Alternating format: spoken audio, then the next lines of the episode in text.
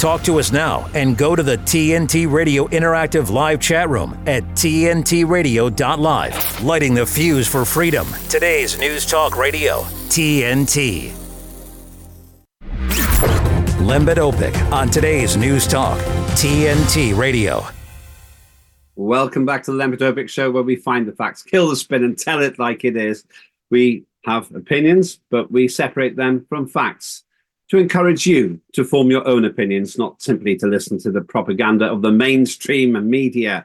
I think we are becoming mainstream, actually, but hopefully with an element of truth, which is refreshing uh, to you, the viewer and listener. Uh, we had Andrew Allison on in the first hour of my show, the chief executive officer of the Freedom Association in the United Kingdom. And he certainly lit the fuse of free speech uh, on our site, tntradio.live. Let me read some of the messages that have come out here. Uh, Julian Assange is a journalist and just reported the information given to him, as I understand. That's what Red says. I happen to agree with you, Red. Uh, Andrew Allison took a different view. He said that potentially that was compromising to security. I just don't have that opinion. I think that uh, Julian Assange was perfectly entitled to publish what other true enemies of the state would have been able to find out as well. I would say that Assange's crime was to tell people that he'd done it. And I'm not sure that's really a crime at all. Uh, if you you have, can have a different view, please do put your views onto the chat. Uh, and uh, another one here is uh, Madrid, I think, seems to be quite agitated. He said, I'm going to fire up my chainsaw. Depending what you're going to do with that, Madrid, make sure you stay on the right side of, of the law.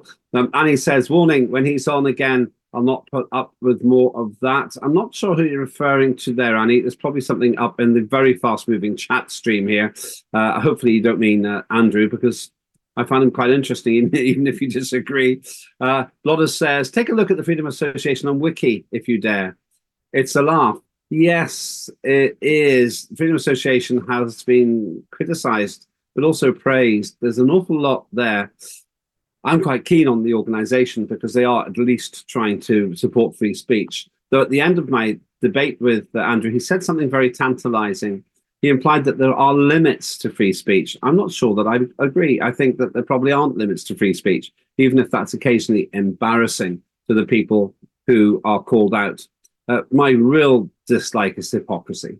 And I think that when we expose hypocrisy in the public domain, that's always a worthwhile thing really to prove that no one's perfect. And therefore, when we get sanctimony from the, politicians, uh, it needs to be tempered by the free speech to say, well, you're telling us not to fly around the world, you're flying around the world. Uh, or you're telling us not to have parties and not to uh, disobey the lockdown, you're having parties and you're disobeying the lockdown. I think that kind of free speech is actually quite welcome. Uh, Red says, I hope I, I, never happen upon that rather sadly enlightened figure again. He belongs on the BBC. Thanks, Red. Um, I think we probably will have Andrew back. He's prompted a lot of debate, and we're nothing here at TNT if not in favor of debate. Uh, and uh, Blodders has got a quote here, an extract. The Freedom Association has expressed an interest in establishing a British equivalent of the American Tea Party movement though its director, Simon Richards, stated in October 2010 that he was worried that such a project could be hijacked by extremist groups such as the English Defence League. Uh, well, the Freedom Association isn't technically a political party. Uh, I would imagine, though, that the Reform UK party does serve as a rebel yell against the establishment. Uh, I say that because they did pretty well in both of the elections which took place last week. They came third in both, double figure numbers probably mainly eating into conservative votes, but there's no doubt that they are now an established force. Uh, we'll get someone from the Freedom Association, uh, correction, from Reform UK on as soon as we reasonably can to talk about those results. Uh, just two more here. Um, just a bloke says a speech is either free or it isn't. End of. I tend to agree with you on that. Uh, and that's one reason why sometimes we invite guests that you may disagree with here on TNT, but that's because it's a counterpoint. It's a it's an opportunity for you to test your own thinking and perhaps hear an alternative view uh, rather than us just living in an echo chamber, hearing the views that we already agree with. Uh, says free speech doesn't exist when you add boundaries. That's my view as well, Malibites. Free speech exists when you allow people who offend you to uh, say things. Uh, Red says, don't have him back, Lemmy. Uh, Lemmy, okay, thanks for that. These types have plenty of other platforms. Now, that is a debate that we do have here. Uh, if you have access to the mainstream, should you have access to TNT? I think sparingly, we should still let those people on uh, as long as we call them out and express our points of view, our opinions in those uh, points of view, uh, in those debates. And one more, Just a Bloke says Reform UK stands against the establishment. Who are you kidding them? But please, let's see what they do.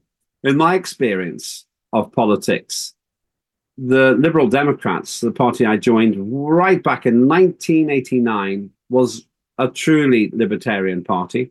They supported the legalization of all drugs, albeit briefly. They, they swung around on that a little bit. They supported increasing in- income tax when everyone else was talking about reducing income tax in order to put money into education. I felt at home then. But what has happened to the Liberal Democrats is pretty much what Just a Bloke is suggesting has already happened to Reform UK. Namely, the temptation of power dilutes the freedom of speech and causes a degree of conformism at the centre. I don't think Reform UK has got there yet. I feel that at this stage, they still are an alternative voice. They seem to be skeptical about the, the climate emergency nonsense, for example. But let's see what happens. I certainly want to get someone from Reform UK onto our program, given their performance in the uh, in the local by-elections uh, that took place, uh, where they got over one in ten votes in both cases. Actually, one in seven or one in eight in one of the, the elections. But I'll let them speak for themselves, and certainly I think it's worthy of a debate there. Uh, coming up next in just a moment, we've got someone else who definitely speaks her mind, Jules Serkin. She's going to join me in a minute. If you've got views on what we've discussed or what we are about to, then go to tntradio.live. You can have your say there as well. But this is truly a free speech speak easy. It's called the Lempic, Lembit Öpik Show. It's right here on TNT. Be a part of the conversation. I want representation I can trust. Have your say. Biden isn't doing enough. This is today's News Talk Radio, TNT. Jules Serkin joins us now. She's an accomplished broadcaster.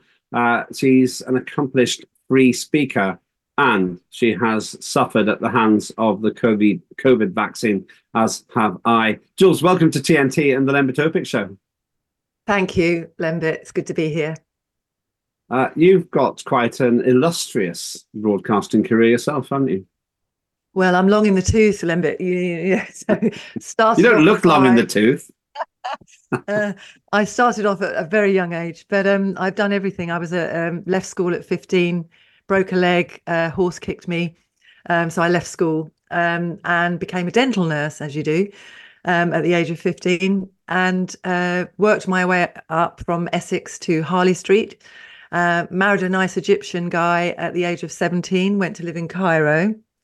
Um, which terrified my parents in the very late 70s um, and lived there for a while. Um, and I don't know, things seem to follow me around. So I've always um, enjoyed journalism. And um, when my kids were young, I worked around them. I kind of like to be at home. I think that it's really important for mums to try or dads to try and be around at times. And it's really difficult now because, you know, price of mortgages is through the roof, food is through the roof, heating is through the roof. So many parents have to work, um, both of them. I was lucky enough to do a bit of yoga, taught yoga. Um, I was a massage therapist, so anything I could do around the children. Then, um, at the hands of the NHS, I had uh, a low thyroid. This is very interesting. So, not on the vaccine yet. Wait for that one. But I had a low thyroid and I started putting on weight and falling asleep. And I said, uh, you know, they found out at the age of 37 that I should be on levothyroxine. That's what they said. And they said, you'll be fine. And I wasn't fine. So I was 16 stone four, um, falling asleep at the wheel. So I was driving after nine hours sleep on the school run and falling asleep. So I said to my GP, this isn't right. You know, I'm having to sleep all the time. I'm having naps in the afternoon. And she said, perhaps you're bored. It's like bored. That's the diagnosis. you're bored. Yeah. No matter that you're doing 60 miles an hour with babies in the back of the car and falling asleep, you must be bored. Um, there's not a mum I know that's bored driving a car with three kids in the back. So, long story short, I spent 25 years respecting the NHS treatment uh, and feeling lousy and missing lots of occasions. And then I read a book by an American uh, thyroid expert called Amy Myers, MD. And she told me in the book about uh, that some people don't convert. So levothyroxine is only T3, um, T4, sorry, and I needed T3. T3 is really difficult to get in the UK for some reason. Some people manage to get it and they have to fight and fight. So I started to buy my own, which cost about £350 every three months. I had to get it from America. I had to pay a private endo endocrinologist to get a prescription. So it was a real hassle, but I felt great. I lost weight. I, I felt normal. I managed to function. Um, so, long story short, uh, I now know that they wasted, the NHS wasted 25 years of my life, a quarter if I lived to 100, on Levo, which was the wrong drug and didn't work for me. Didn't do anything for you at all then?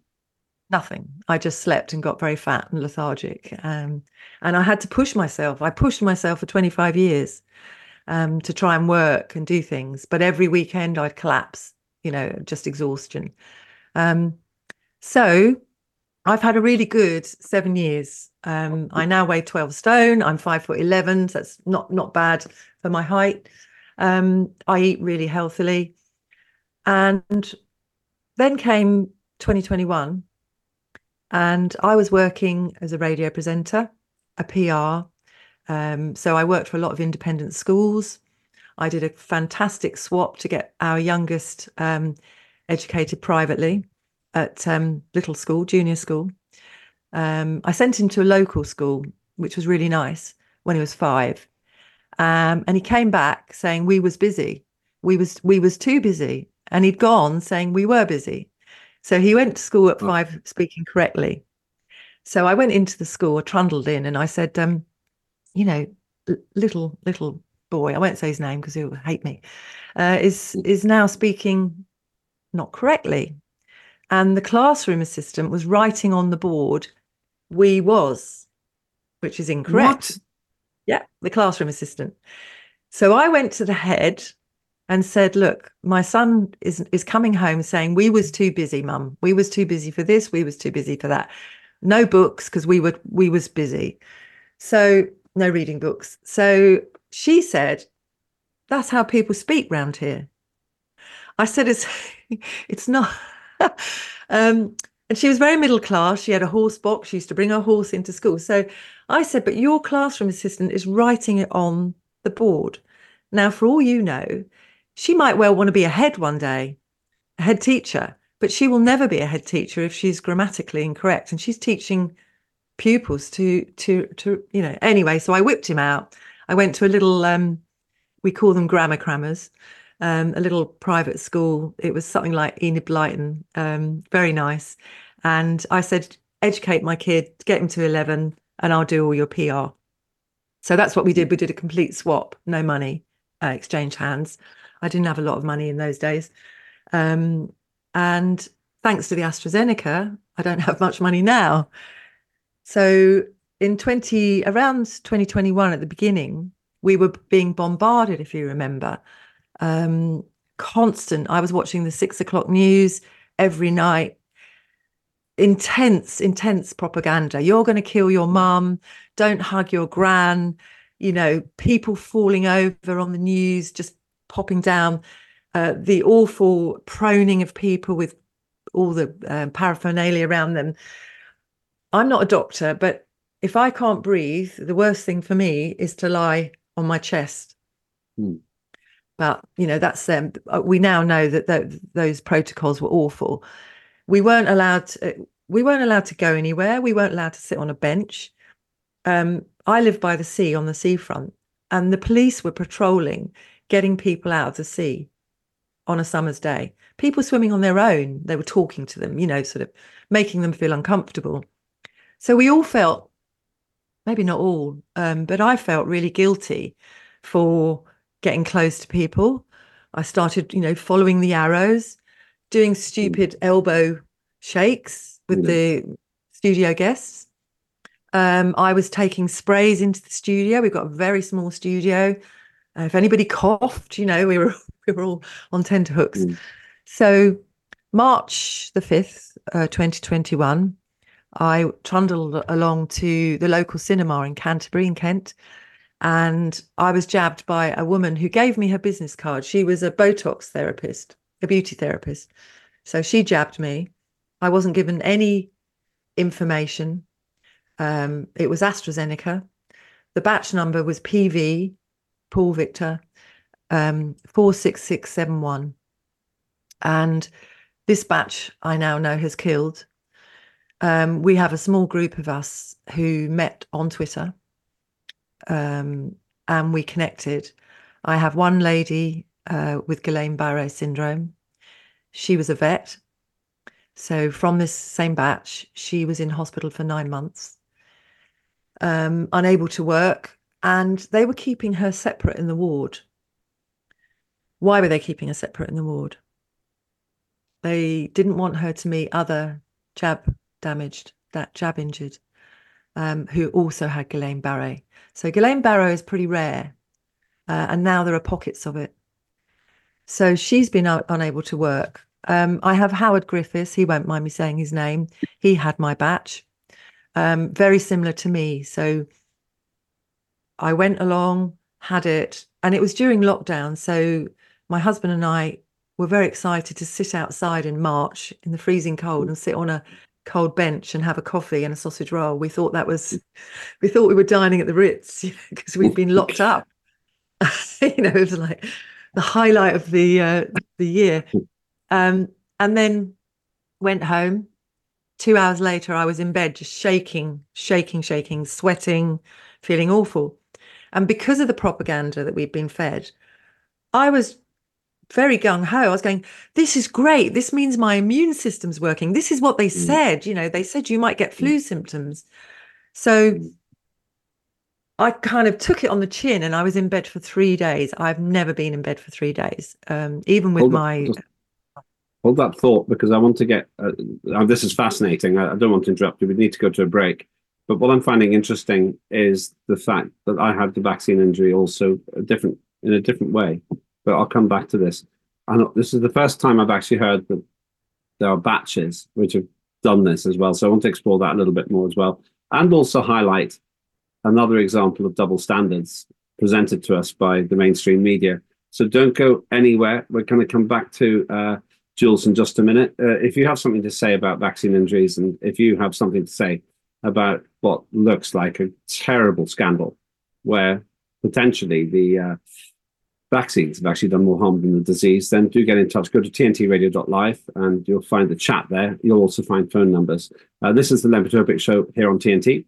See you in a few minutes. TNT's Darren Denslow. Yeah, I'm talking about the illness. Actually, that has done has been doing the rounds. Not have we only seen a uh, a mass influx of people waving their COVID tests online. Look, I got a red line. It's like, oh my god, we're still testing. Or people, you know, trying to encourage others to wear their masks. Um, but there has been a talk of a dry cough. There have been doctors coming out saying we've seen loads of cases of that. Uh, have you been suffering from, you know, a bit of cough and flu or cold or COVID? Well, Darren, I- COVID.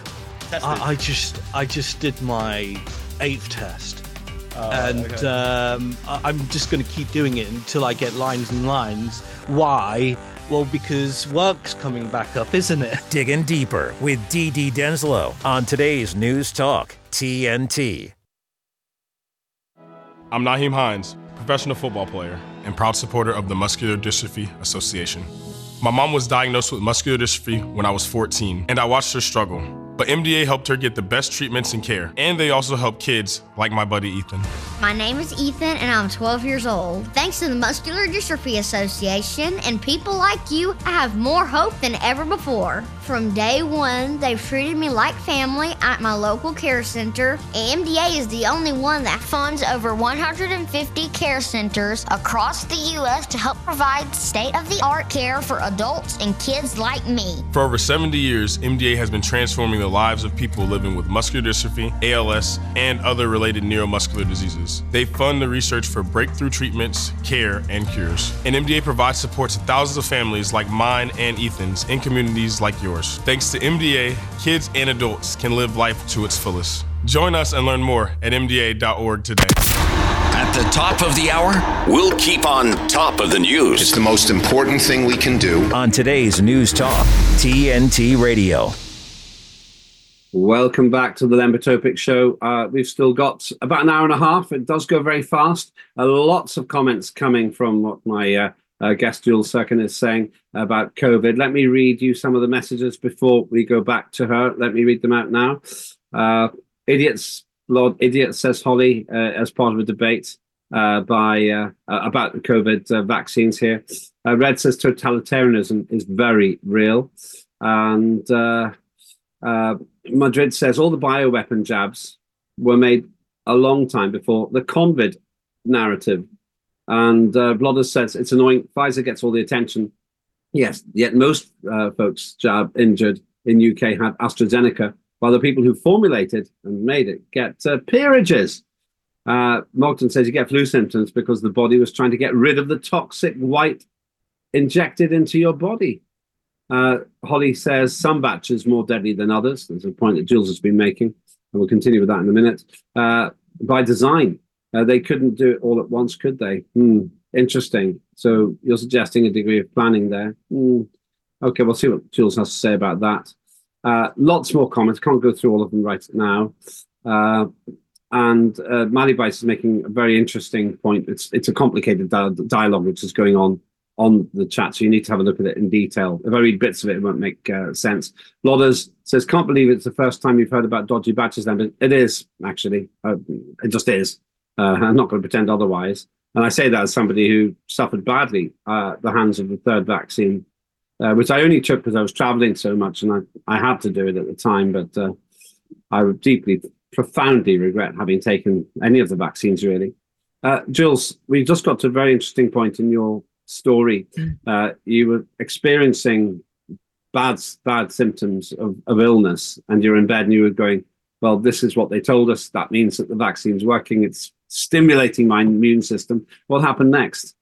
Well, that's how naive I was. I mean, looking back now, I feel absolutely ridiculous and stupid that I fell for all of this. And, you know, I have a picture. My mum's 93 uh, and she's injured by Pfizer. Um, her eyes, her left eye. So the side of the jab often is at the left. And I'm finding a lot of people are left sided injured. Um, so my mother uh, had two Pfizer. Now, uh, she's actually stopped having flu jabs as well. She hasn't had flu jabs for two years. She sees a brilliant homeopath. She takes uh, remedies for um, in the flu season, um, and she's doing really, really well. I've got her on a vaccine protocol to detox.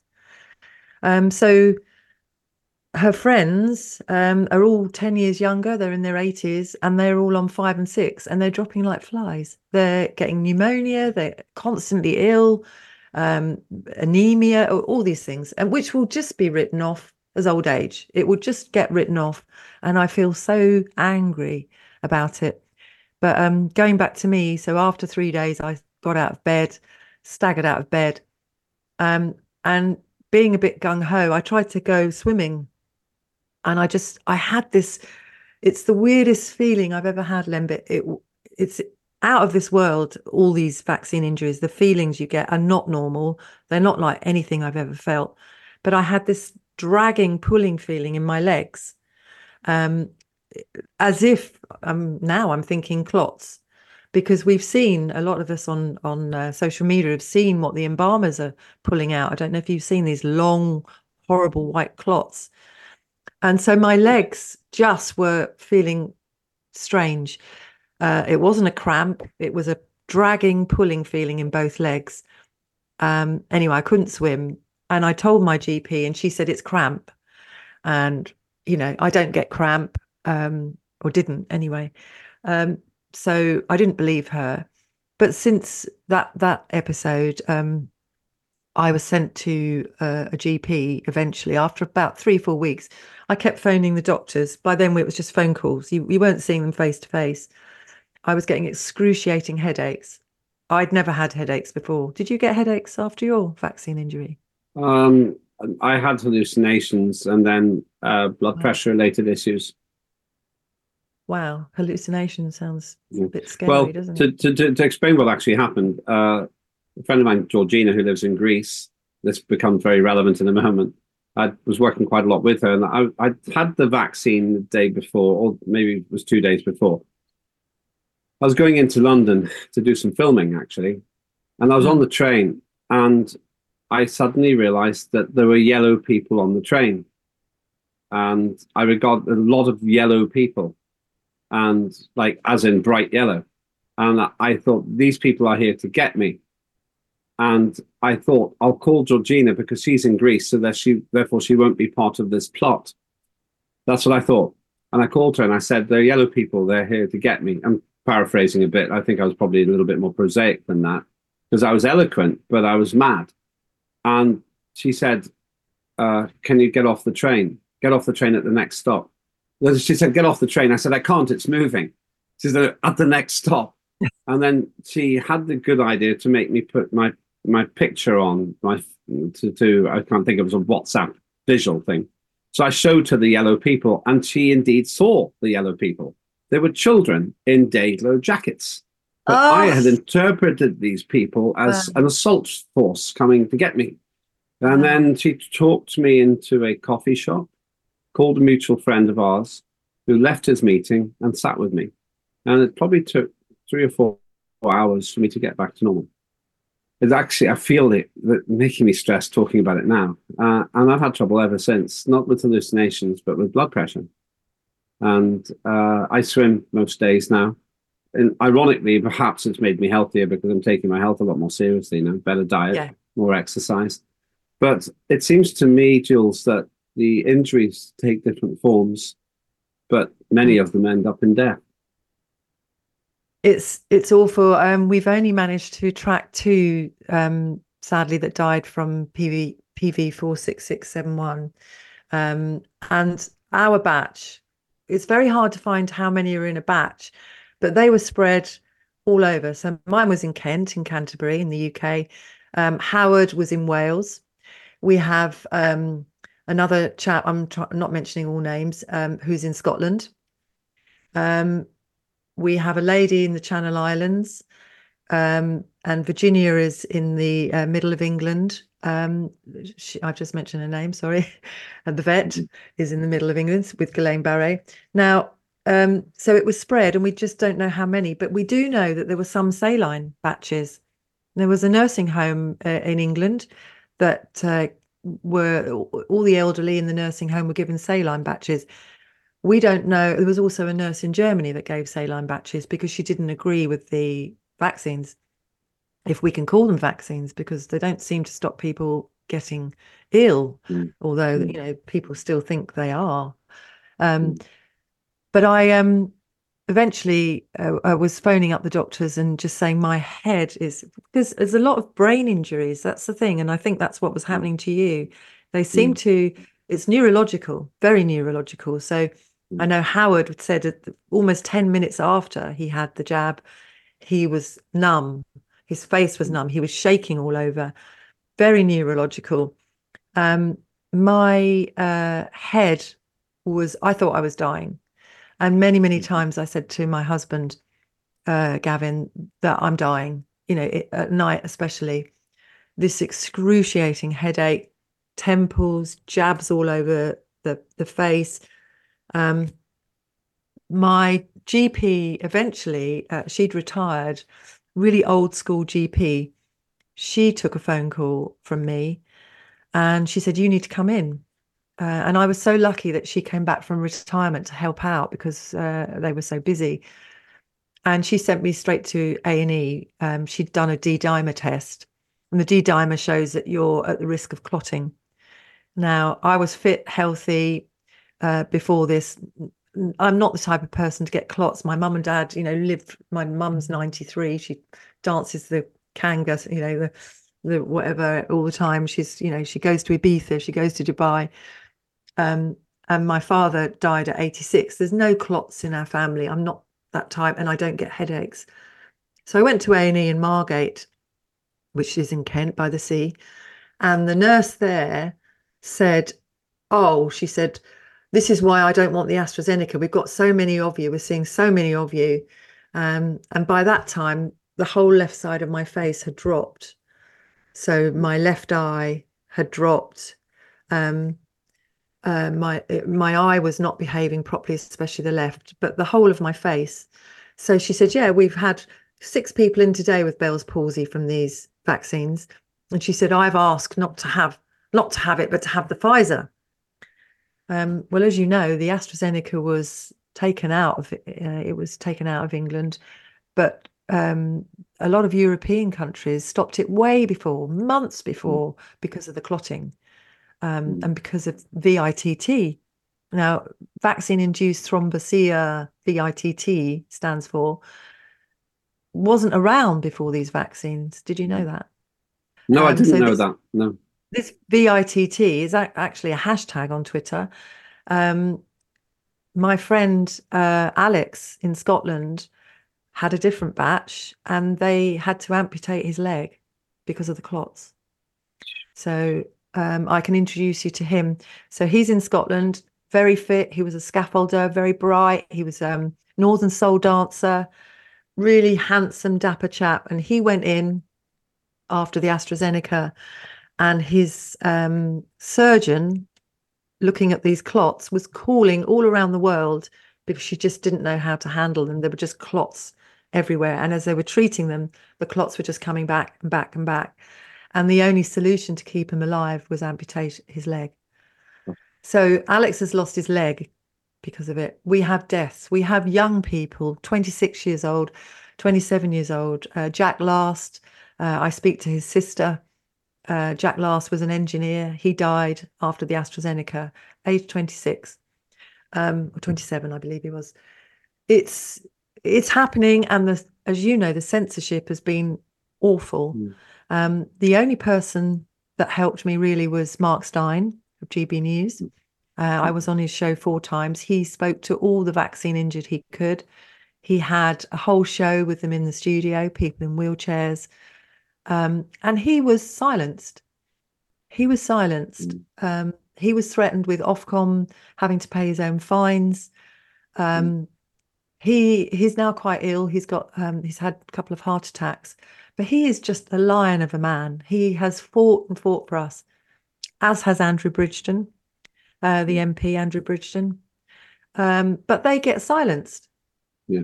It's a ter- ter- terrible tragedy that some of these stations that set them up, themselves up as bastions of free speech, have just imploded. They've just conformed, uh, perhaps Yeah. because of pressure of wanting mainstream advertising. Uh, but they've left this massive vacuum, which TNT almost single-handedly is trying to to fill now, uh, which is helpful in the sense that uh, we have tremendous management who do defend our ability to do this. But then there's the other side of it the concern that there will be enormous pressure as we become more efficacious. And uh, we've already got over 11 million uh, hits that we become a problem, then we could get shut down. And I want to talk a little bit about the politics of it in the third part of the show. Just but before we leave the, the, the medical side of it, uh, a couple of years ago, I would have said I took the vaccines because I was traveling internationally and I couldn't get a certificate Yeah. without taking the vaccine. Uh, but now I would say that the certificate would have been much more attractive without the vaccine because the vaccine would have done nothing for me anyway, because I'd had the, the illness, the fancy flu, and my body is better uh, equipped to find its own vaccine than anyone in the laboratory. Uh, but now I'm of the view, Jules, that the vaccine is killing more people than the disease. What's your opinion? I think you're right. And um, I was in the pharmacy the other day and he was talking about uh, the spring boosters to his um, staff. And I went up to him and I said, You do know the vaccines are killing people. I mean, I, I, I go into shops and tell people now, I tell everyone, because if I can stop one person having these, And it's not just AstraZeneca. You know that AstraZeneca was withdrawn from the UK and then rebranded to Vaxzevria and sent to Africa. You know, it's it, uh, Pfizer, it's Moderna as well. We don't know so much about Moderna, but I've tweeted you um, the top 10 um, most dangerous um, in the UK. You'll have them on your Twitter of Moderna mm-hmm. and Pfizer. That was a freedom of information from the government. And I need to do more on that. But this jab has taken over three years of my life. Absolutely. It's cost me a fortune trying to get better. And I, I do believe that uh, my health, because I was healthy, that's what saved me. You haven't been very lucky, really. First, you had the thyroid issues for a quarter of a century, and I've had three years ongoing of vaccine issues. I joined yeah. you in that group, that not very exclusive group, I have to say. Uh, summarizing this part of our discussion, because I do want to get into the politics and the double standards of government on this, it seems to me that this has been the greatest human experiment since World War II, since the Nazis uh, conducted experiments with people. This one's been dressed up as being in our interests, of course, but hundreds of millions, indeed billions of people have been involved in this vast experiment, and the results are significant, but not to the favor of the vaccines. Uh, in your judgment, is it is it fair to say? I don't want to put words in your mouth here, Jules, but is it fair to say that I don't know if you've looked at it, but I have that death rates have increased in the vaccinated communities more uh, versus versus the sample of people who haven't taken them. Absolutely. Um, the death rates um, uh, have rocketed all through the world, and you can see a pattern globally, can't you? Um, and I know that I was reading, uh, I think it was Peru, there was a, a huge rise in the Guillain Barre that, that I was talking about earlier. But yes, death rates, um, we've seen athletes dropping. Um, awful. And also, I've never known so many people ill. You know, my friends who are mostly all jabbed, double jabbed, some of them three, are all ill and they're getting ill constantly. So the immune systems have been ruined or destroyed. We all have to really work on our starting off with the gut, which is what I've done, the immune health to try and get better. But um, yeah, the the excess deaths are through the roof, and we need to get the doctors talking about it because there's a mm. few. And um, I don't want to uh, go on because you've got a break, but my neurologist, top neurologist, I've seen two, he said to me, the vaccines are killing people and you should never have had one to my face. Um, and he said, You're already autoimmune thyroid. You should never have had one. Um, but there's nothing he mm-hmm. can do. He can't treat it he said i can give you injections for your brain. Because i was my speech was slurring. I'm a radio presenter. My speech was slurring. I hmm. was taking guests from the studio and banging into the walls walking mm. into the walls. Um, and i think that's similar to your hallucination. It does something to the brain. Hmm. um, so you know you cannot be a radio presenter if your brain isn't working. Um, so he said i can give you some injections let's hold that thought I want to go to the break and then we'll come back. Uh, we may have a call as well. He's been waiting a while, but I'd like to take this call as well. And then after the call, I want to explore the political situation and observe some of the double standards, which really indicate that the people who are meant to be serving us as politicians didn't believe it themselves. Uh, all of this here on the Lembit Öpik show on TNT. See you in a few minutes with his expert analysis and opinion. This is TNT Radio's Timothy Shea. Safest, most secure election in history?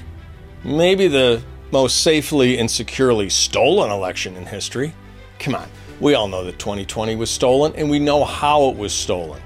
And now, thanks to reporter Yehuda Miller's Freedom of Information Act request, we're getting to the bottom of just who was behind all this. Apparently, according to the documents, it was an alphabet soup of FBI, CISA, the Cybersecurity and Infrastructure Security Agency, ERIC, the Electronic Registration Information Center, and ES&S and Dominion, the makers of the software and the voting machines, and leftist organizations, state officials, and others. What could they possibly have been meeting about? Could it have anything to do with the fact that for the first time in history, ballot counting was stopped, but only in six critical states? Mysteriously, to resume in the middle of the night once Republican poll watchers had left the building. We're finally getting to the bottom of what happened in 2020, and we need to make certain that it never happens again. And the only way to do that is to hold the people responsible fully accountable, and that includes lengthy prison terms. From MAGAInstitute.com, this is Timothy Shea for today's News Talk, TNT. One in four Australian women experience domestic violence in their lifetime. Staying is dangerous, but leaving can mean homelessness for them and their children. With your generosity, the Salvos can provide crisis services and ongoing support, helping women find a way out of violence and a way back into a safe and stable life. Help us leave no one in need. Please donate to the Red Shield Appeal today.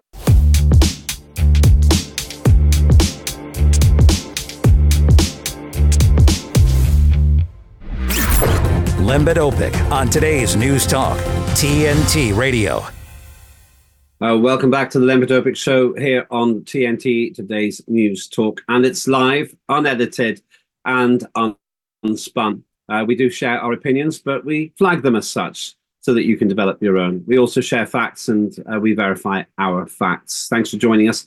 Uh, we're in the middle of a very interesting discussion uh, with Jules, who has been the victim of vaccine injury and has done uh, extensive research. We're going to get a caller in just a minute. Let me read some of the messages that have come in here. Uh, thank you very much for uh, keeping me so busy here. Uh, Madrid's making some points about not traveling during the pandemic. I had to travel, and that's why I got the vaccines, but I re- deeply regret it now.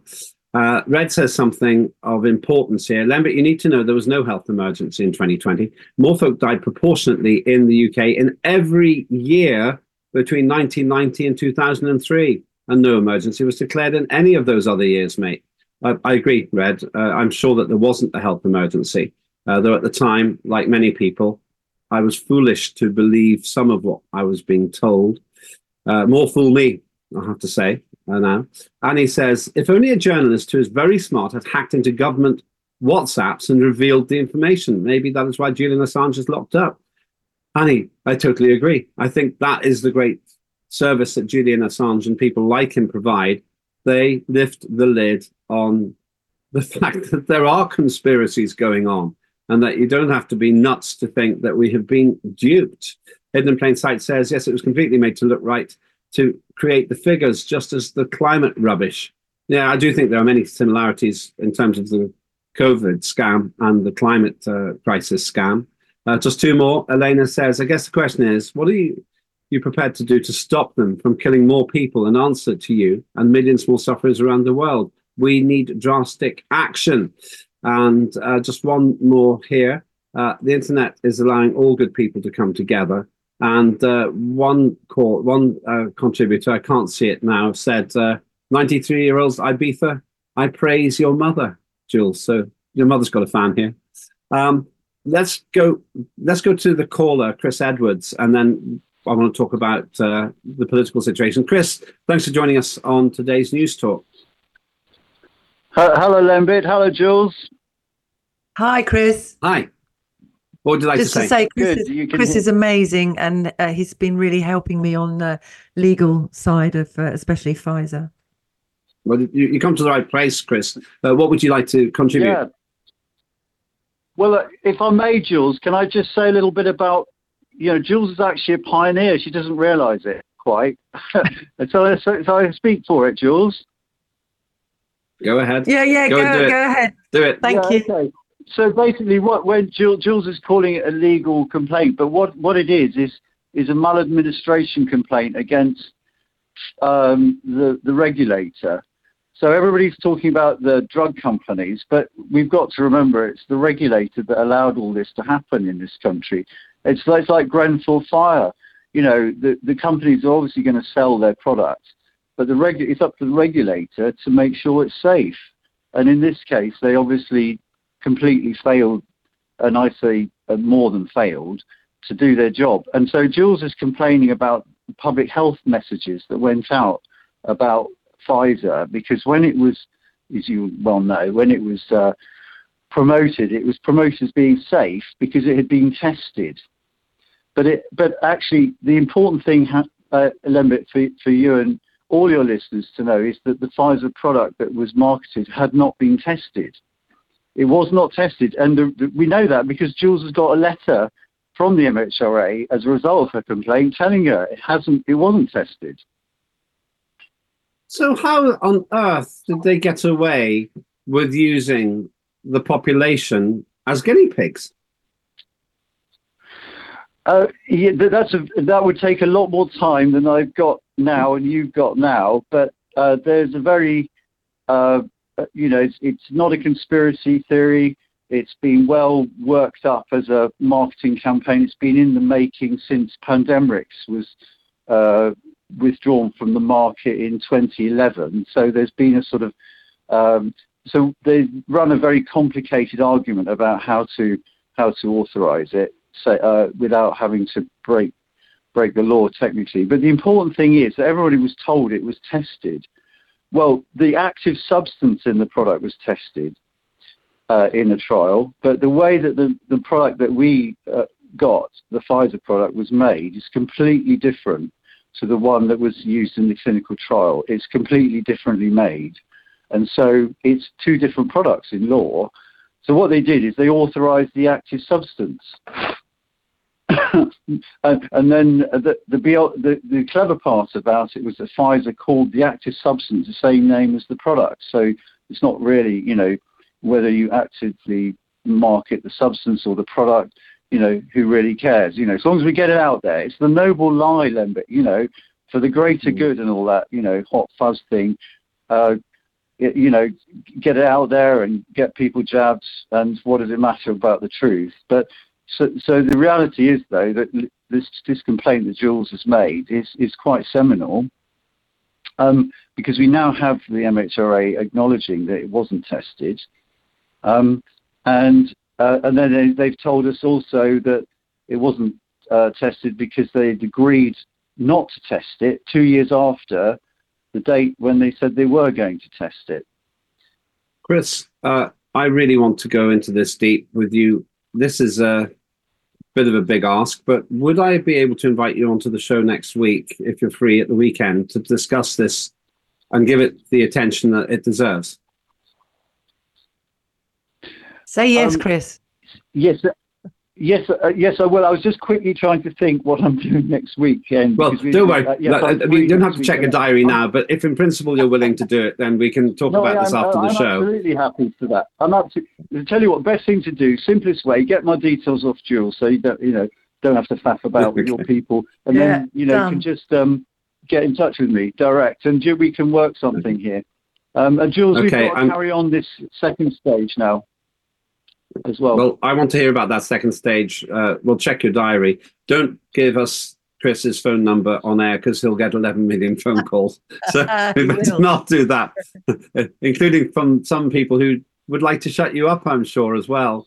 Uh, Chris, what we'll do is we'll find a time when you're free and we'll give you an hour and let's talk about what you said. Uh, I haven't got much time with Jules today, but I very much appreciate your call, Chris. And uh, you can take it where you want we're true to our word here in terms of free speech at TNT.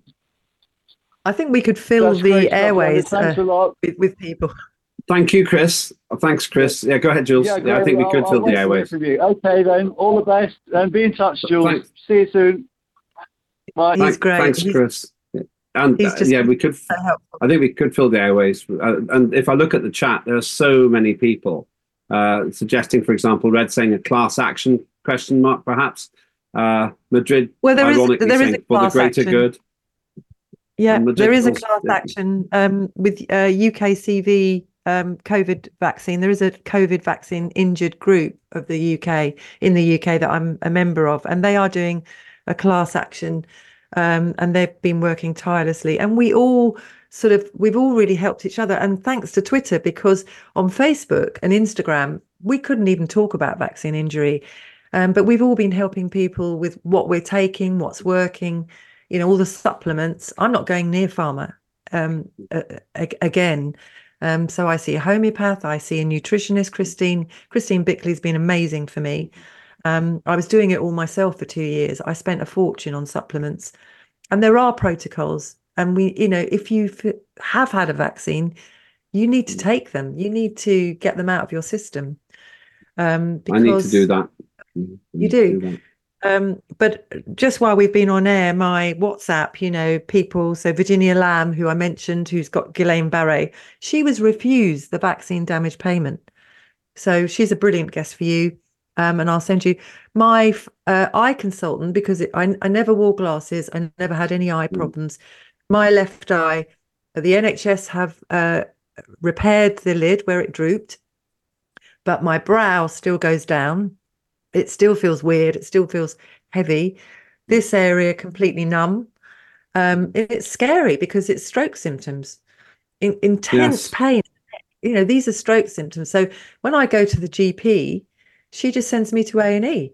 Well, A and E isn't fit for purpose. It's 21 hour wait sitting in a chair with stroke symptoms, and they say you need to be admitted. You need an MRI, but we've got no beds. So A and E is no longer an option um, where do the vaccine injured go? There is nowhere. Even if you're but, under but, Sorry, I'm.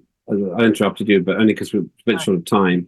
Um, I have to say, I think that X, Twitter becoming X, was the worst rebranding in recent history. But uh, because everyone calls it Twitter still. Yes, uh, yeah. But I, I have to say that my respect for Elon Musk, who is a mercurial character has increased because I do think that he genuinely believes in free speech. And yeah. I think that he has vetoed the kind of censorship you get, even with some of the search engines, which seem to deprioritize or totally eliminate those of us who say that there's a problem here, that there's a scandal uh, brewing. Uh, no doubt the same kind of uh, pressure that uh, oppressed the uh, uh, post office workers who had been wronged and indeed those of us who believe that there's no climate crisis. You can see yeah. the large establishment doing this. And I want to finish with this question. Uh, my view is that it, it, the great, uh, the great crime of the old established media is having the highest paid news broadcaster telling us every day to respect the the highest paid news broadcaster on, on the state sponsored British channel telling us every day to obey the lockdowns while he himself was trying to break them. And a prime minister who was telling us to obey the lockdowns while he was presiding over parties in his own premises. Now, and, and having a, a health a secretary of state for health, who I know personally, not a bad bloke personally, telling us to obey the lockdowns while he was conducting an affair. I don't care about the affair. The breaking yeah, the yeah. lockdowns, what I care about. And yeah. so they didn't believe it themselves. A chief government advisor, again, breaking the lockdown because he cared more about his personal interests than the lockdown. It seems to me, Jules, that if anyone is skeptical about the level of scandal and scam and misleading information that we were given, they just have to look at the behavior of the people who were giving us that information. Yeah. What do you think? I totally agree. I mean, I spent um, with my wonderful mother um, Mother's Day, we had her sitting in in in a shed in her garden while my husband and I sat on the other side of the garden with drinks and food. I wouldn't even let her have the same wine bottle because I was so freaked. And now looking back, I feel stupid, absolutely stupid.